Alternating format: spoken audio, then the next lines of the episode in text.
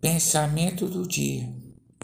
Muitos pregam um falso evangelho onde afirmam que quando a pessoa se converte, todos os problemas são resolvidos, como se a convenção isentasse a pessoa de dificuldades. Mas não é assim. Todo ser humano na Terra passa por lutas, mas a diferença de quem se converte é a presença de Jesus com ele. Pastor Heber Jamil, que Deus te abençoe.